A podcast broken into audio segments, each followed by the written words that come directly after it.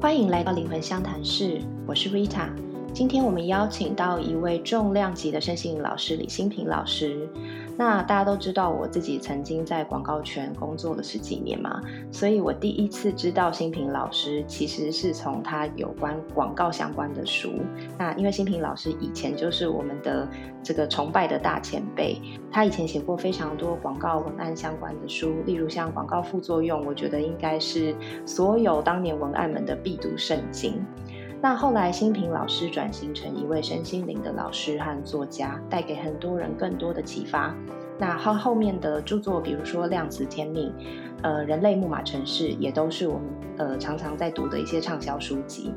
所以今天呢，真的很荣幸能够请到李新平老师上我们节目，然后来聊聊每个人都有就是在原生家庭的印记，也就是原生家庭的木马城市。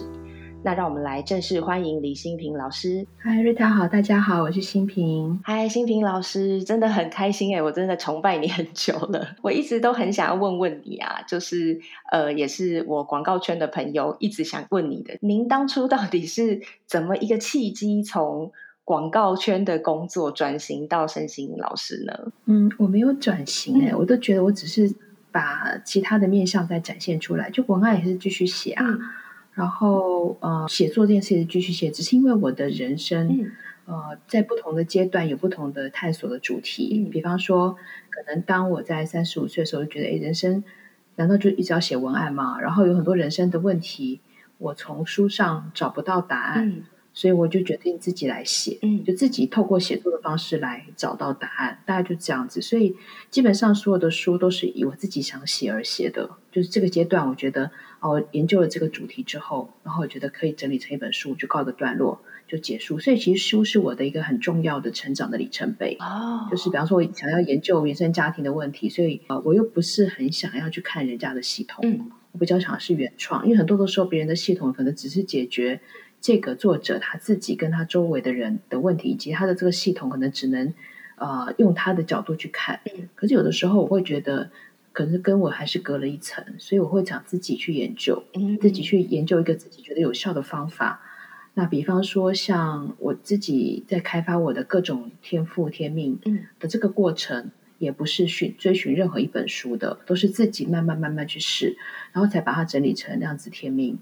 那像。呃，原生家庭这个课题，我是透过不停的研究自己、研究周围，还有包括学生们的提问，做个案来整理出原生家庭木马这个部分，所以我才刚又写完了一本，就是比较像是人类木马城市的升级版以及它的个案案例版，大概有一百一十八个案例，嗯，然后整理了非常多的系统，就是比这个之前人类木马城市更。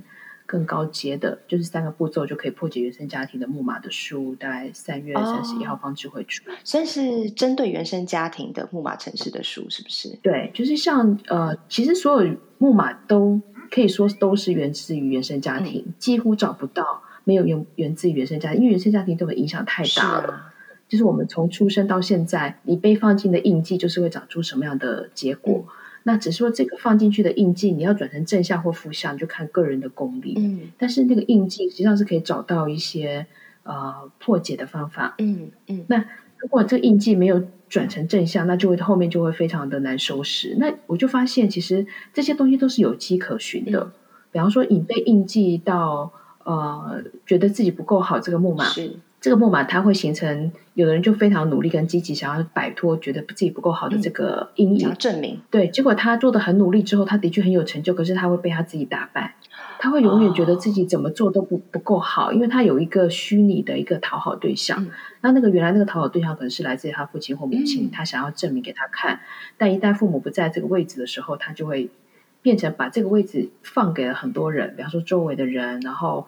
更至于是一个虚拟的自己，是更好的自己，那个就是无底洞，那很可怕哎。就是说，那个对象永远都不可能达到那个对象的要求，因为它是虚拟的，是这样吗？对，就是说，没有人能够做到完美的自己，也没有人做到百分之百自己满意的自己。那就是一个可能到死那一刻，你才觉得我到底在干嘛？我一直往前奔跑，难道我都不用休息吗？那真的到死那一刻才觉得是休息的，那都是一个就是所谓的木马城市的一个鬼打墙的状态。嗯，这个部分如果不处理木马。的问题，那做什么事情都是徒劳的。比方说，有很多人很努力养生，嗯，可是他都没有排毒，他怎么养生？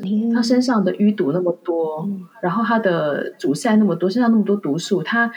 他如果身上那么多血液上那么多毒素，可是他一直还帮自己增加血液循环，他就毒的更快。对，可能就是传播的更快。排毒这件事情一定在任何，就是比方说有泻有补嘛。你你如果不泻怎么补？嗯嗯，你补都是虚补，都补不了的。是，所以就是每一个人，只要现在有关于金钱的课题、关系的课题，或是自我认同的问题，或者是呃疾病健康，包括自信的问题等等，嗯嗯，都是跟木马有关。所以其实，在书上这一次都把它整理的非常非常清。哦，是老师，您刚刚说您是自己研究研究自己研究身边的人。那当初您会研究这个木马城市，因为我一直觉得这个名字很精巧，就觉得很有趣。因为我们自己在电脑的那个木马城市大概有个概念这样子。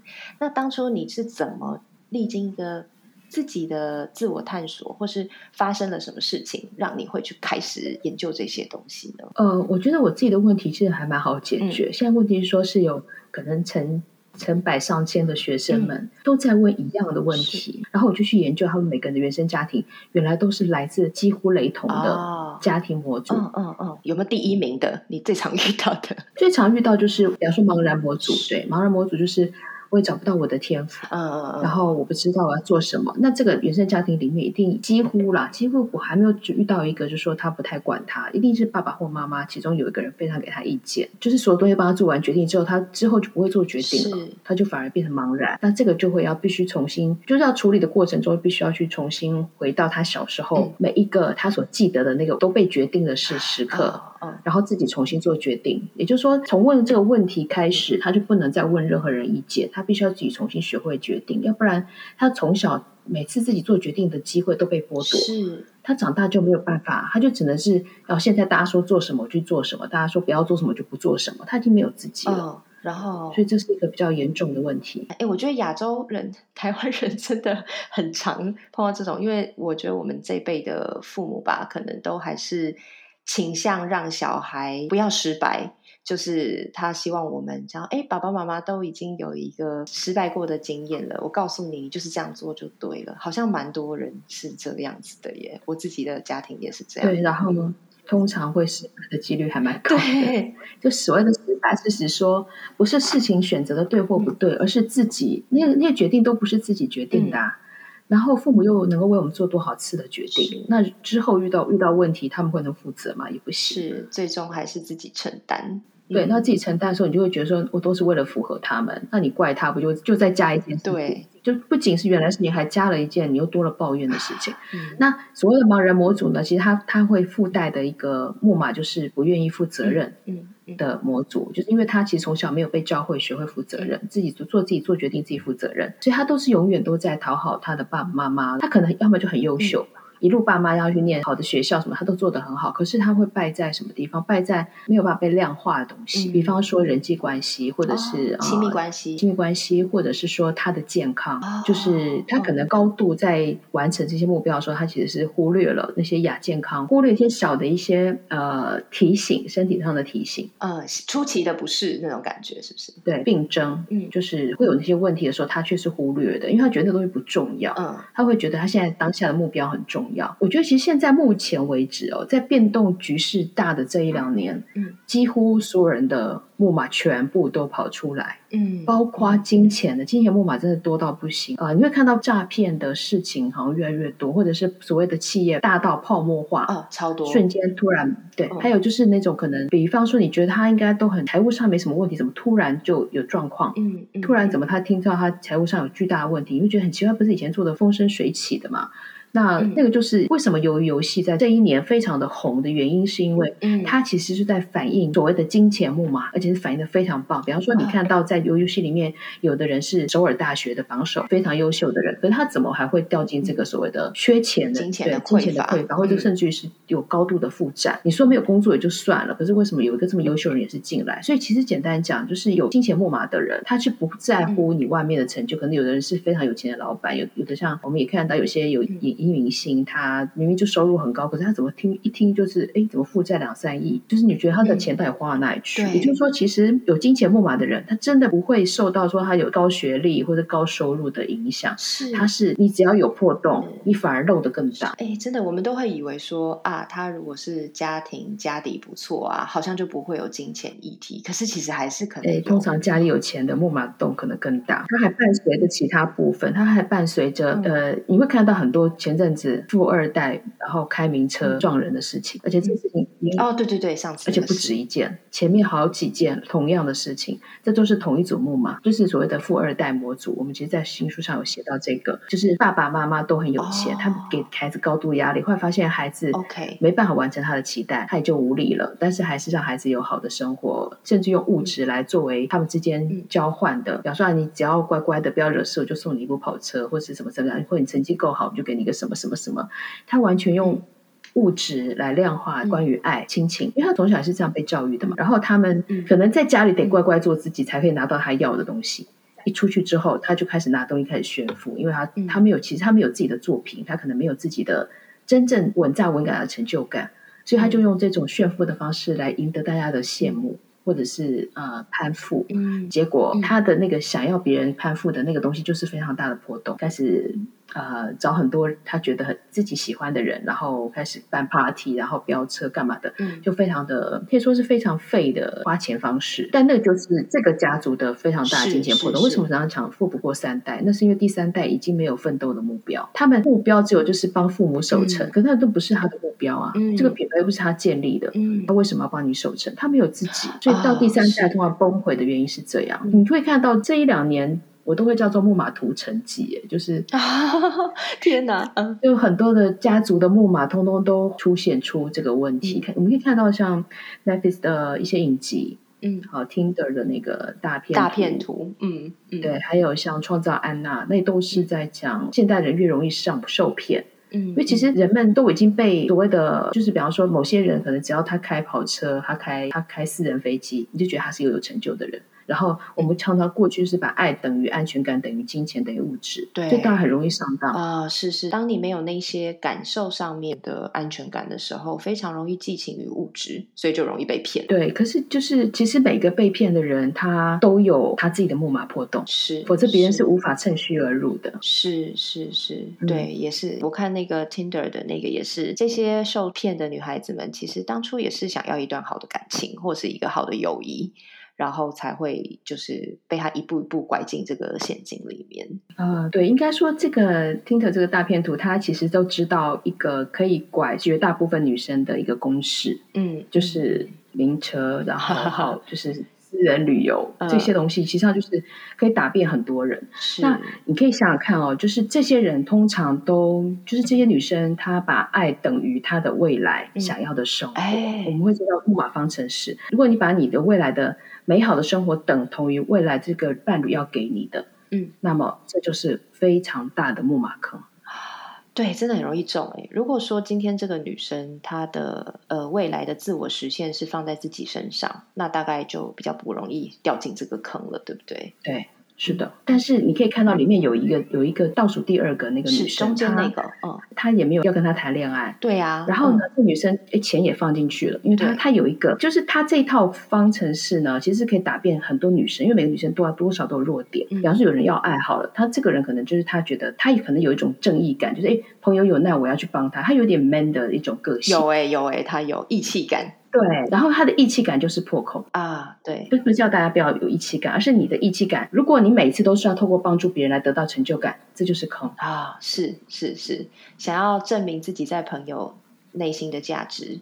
或者是这个友谊的分量，对，所以其实我们很简单，就是你做任何好事都没有问题，你要追求爱也没有问题，但是你是基于什么目的而去被吸引，这个就是非常大的木马。比方说，我们常常会提到一个叫救世魔族，就是常很多人就是哎，什么事情他都要去帮忙，都要去救人家，圣母心。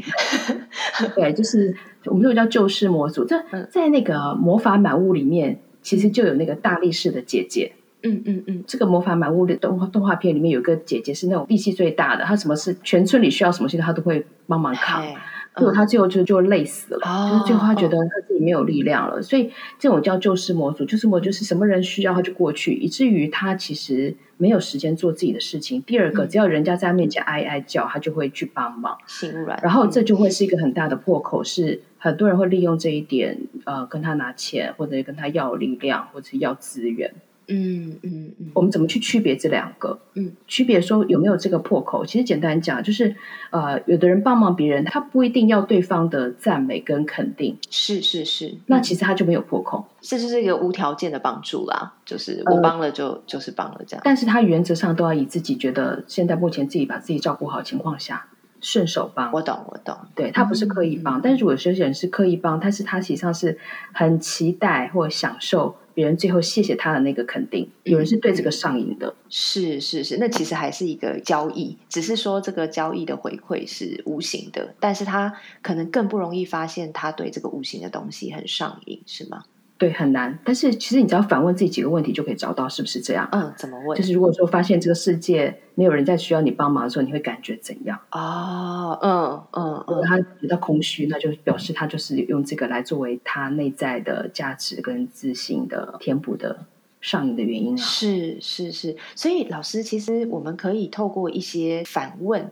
问对问题，可以来找到自己的，算是快筛吧，筛出自己的木马城市是吗？对，像我其实可以讲一些灵性圈里面最常有的木马。好啊，请说。灵性圈常有的木马就是，呃，我们这种叫奇迹木马。有的人就说啊，今天遇到一个好棒的奇迹，你看我今天走出去，就有人送我一个我想要的东西。嗯嗯嗯嗯，然后我就。那个对面那个人就觉得很奇怪，他说啊，谢谢神，今天神给我了一个是。呃，我我很想要有一个呃水晶，好了，今天就出走出门，居然有个朋友就送我一个水晶。他第一个谢的是神，不是谢对面那个朋友，哎，不是送谢送他的人，没有，这种人还蛮多的，蛮多的，蛮多的，嗯，对，那其实意味着他眼睛是看不到人的。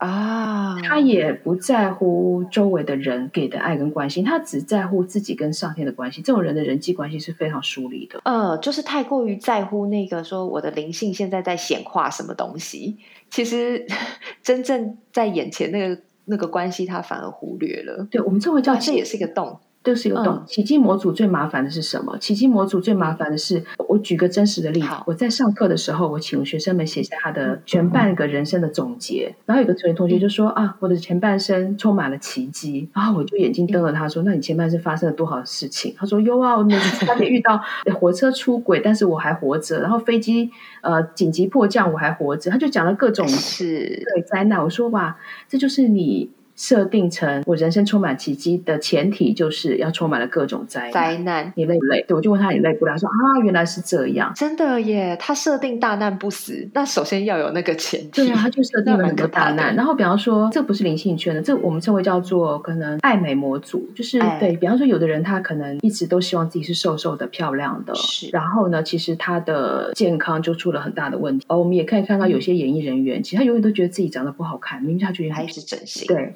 只要稍微觉得哪里问题，他就会觉得啊，今天我真的好糟哦，各种状况。那其实有的人是因为要想办法让自己变得很瘦，所以就不大吃东西。那我真的是看到自己的个案有几位，就是已经瘦到三十几公斤，产生非常严重的问题，包括营养不良就算了，就已经有各种癌症，好可怕。那他都还觉得自己死要死的漂漂亮亮的，对，所以这都是很严重的木马。木马就是让我们其实看不到健康比胖瘦重要。嗯。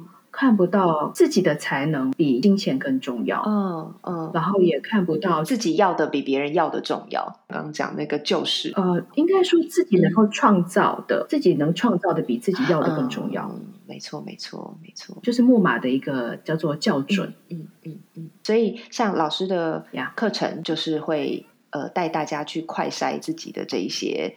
呃，可能一直没有发现，无意识当中在运作的木马。对，因为很多人他做木马是完全不自知的原因，是因为他的家人都是这样啊。对呀，对呀，所以他都会觉得全世界都是这样。所以我们会分成四个部分，从自己跟自己的关系，然后自己的所谓的人际关系，这个人际关系可能包括说家里的关系，跟爸爸妈妈，还有他的伴侣或者是兄弟姐妹。然后另外一个就是所谓的金钱财富跟天赋的部分。然后有人会怎么做一做就没有什么热情，然后他也不知道自己要做什么。然后自己的兴趣到底在哪里？茫然的那个，这个是在这个地方。对，盲人模组，这盲人模组只是其中一个。然后第四个就是健康，嗯，这个在课上有大概提到几个健康模组的例子，但其实上我后来把它整理成比较多的是在书上，比如说像那个刚刚老师讲的那个爱美的那个啊，那个是算不算是健康模组啊？它算，它是算健康模，它又要有一个很瘦很漂亮的自己，但是呃，这个是在有一部片韩国叫有片叫《夏女》。上下下女孩子的女这样子的问题哦，其实我们要还要探索到所谓她在妈妈怀胎的时候，就是我目前做个案里面有几位那种几乎到了厌食症的状态，嗯嗯嗯，那这种厌食症的女孩子，她在妈妈肚子里的时候有一种特别的状况，不代表是每一个人，但是有一些是。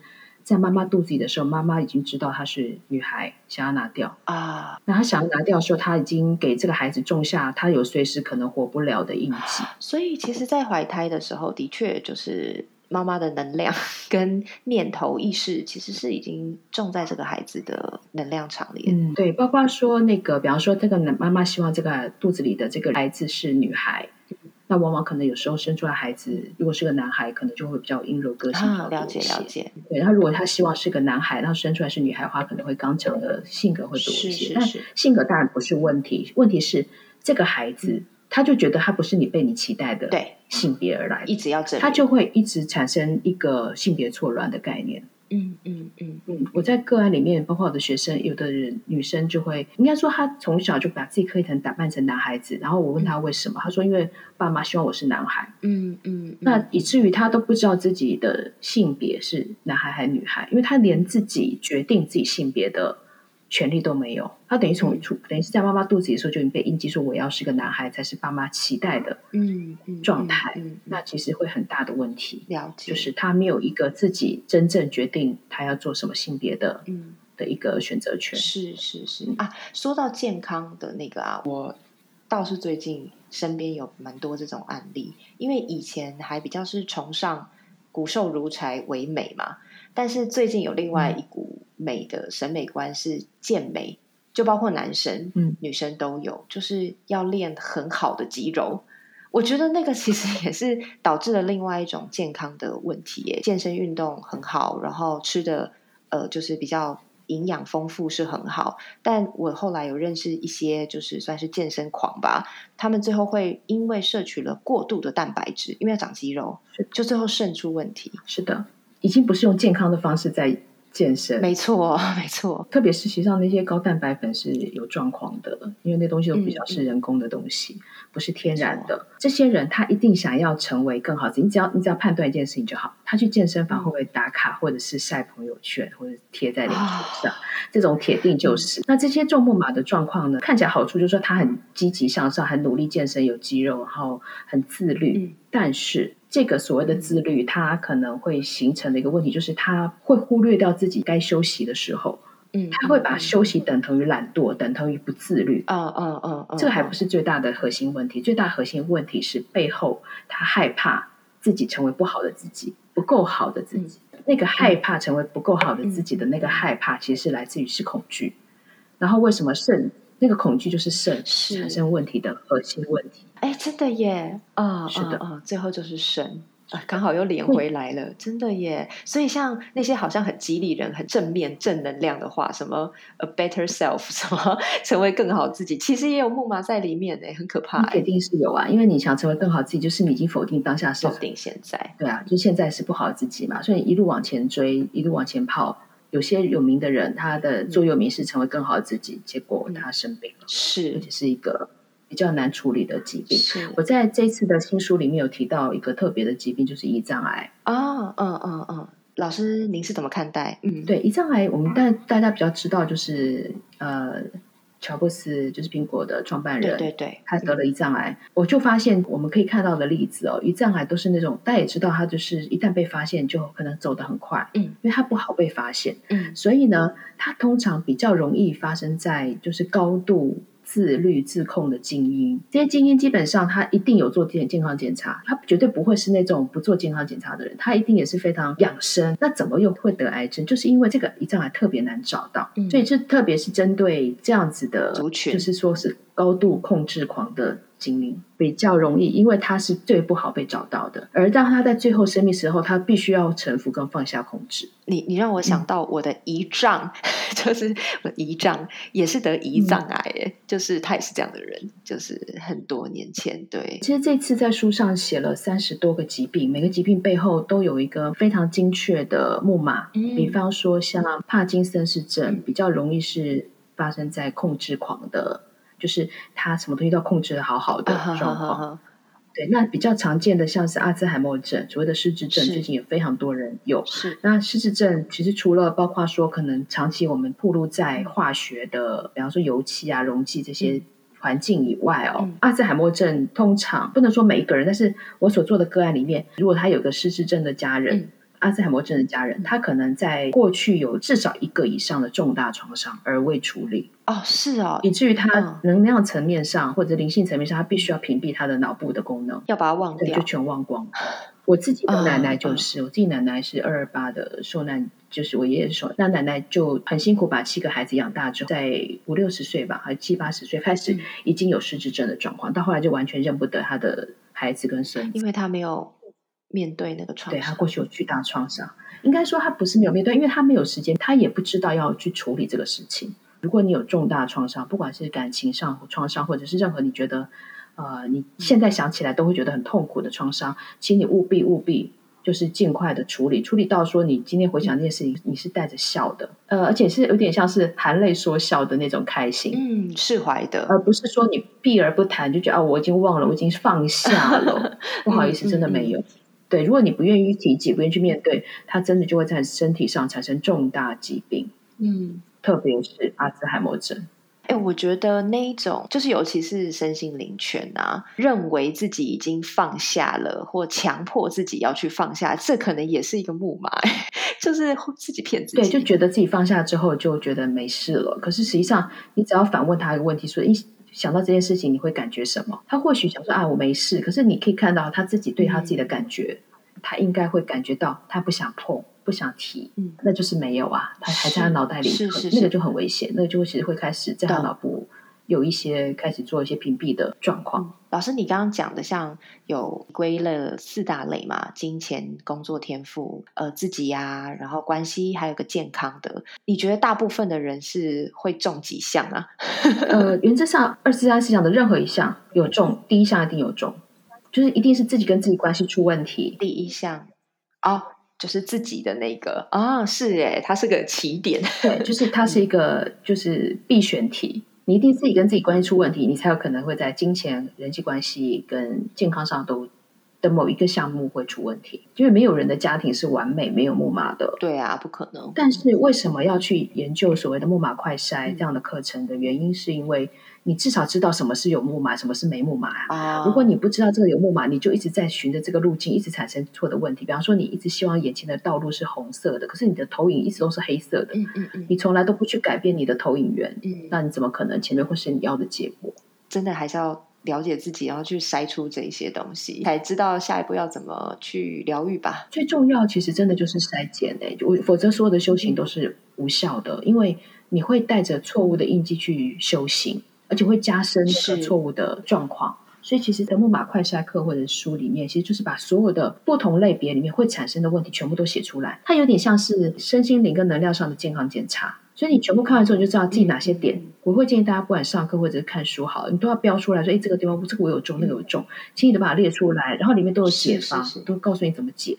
然后你写出来之后，你就要去调整那些部分，就像是你一个灵性的健康报告。然后，真的很坦然面对自己，那是一个坦然面对自己的过程，而且是精确的面对自己，而不是说啊，我就是面对我自己就好。可是他是太含糊了。比方说，像有的人说啊，我已经有正念啦，我就是正向思考啊。可是他的正向思考，你明明就可以看到，他是非常大的逃避，他不愿意去看负向的自己的阴暗面的时候，嗯，那个就是破口。重点是这个人讲话是带着什么频率，以及你听到的是什么频率。比方举例来讲，好，可能啊，外面天气冷，爸妈都会说，哎，你要穿多一点，要不然你会后面就会讲一堆有的没的啊，出去就会感冒，感冒就会住院，住院就肺癌，叭叭叭，就讲一堆。对，那那就是带着恐惧的频率。但是你如果知道他是带着恐惧的频率，而且你也知道他过去曾经家人有这种呃，就是肺癌的问题，你都知道他的恐惧而来的，你就不用去跟他吵架。你就说你放心，你就是真的就是，如果你够聪明，下次就是天气一冷，你就是带着外套在他面前穿，说你看，我记得今天穿外套，你寄出去要记得穿外套，他就不会跟你啰嗦。对，你要先知道对方又带着什么频率，以及他带着什么木马讲话，你就知道怎么样去直接对破除他的木马，而不会两个人木马互杀。真的，真的，这就是智慧，有看见，然后就会有智慧。最后，请老师分享一句关键的。忠言 想要分享给听众朋友们的话，你会想要分享什么呢？我想念一段话，这段话是我的书的文案。呃，对人生茫然找天赋热情是没有用的，拖延症努力自律逼自己是没有用的，只要负债拼命赚钱理财是漏财，习惯自责爱抱怨养生是没有用的，觉得自己不够美整形是没有用的，自觉不够好恋爱也不会让你真的变好，家人所造成的伤害疗愈太慢遗忘太难。原谅又谈何容易？一旦被深深的烙印在身心，我们只会带着不信任、自我否定、负罪、愧疚、恐惧、愤怒、仇恨、所求、无力感，继续创造我们自己在身心健康、情感关系、人际生活。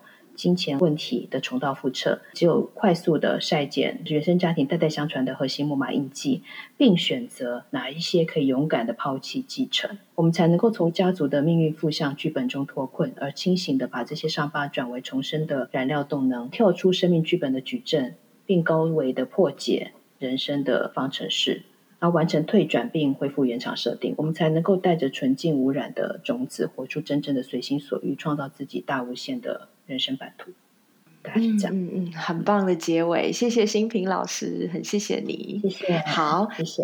你也想更了解自己的原生家庭木马城市吗？欢迎加入李新平老师的线上课程《原生家庭木马快筛》，即日起到三月三十报名享晚鸟价五折，输入灵魂相谈室专属折扣码，可再折两百元。详情请见节目资讯栏。希望大家都能透过了解自己而开始疗愈的旅程。那我们下次见喽！那谢谢新平老师，谢谢，拜拜。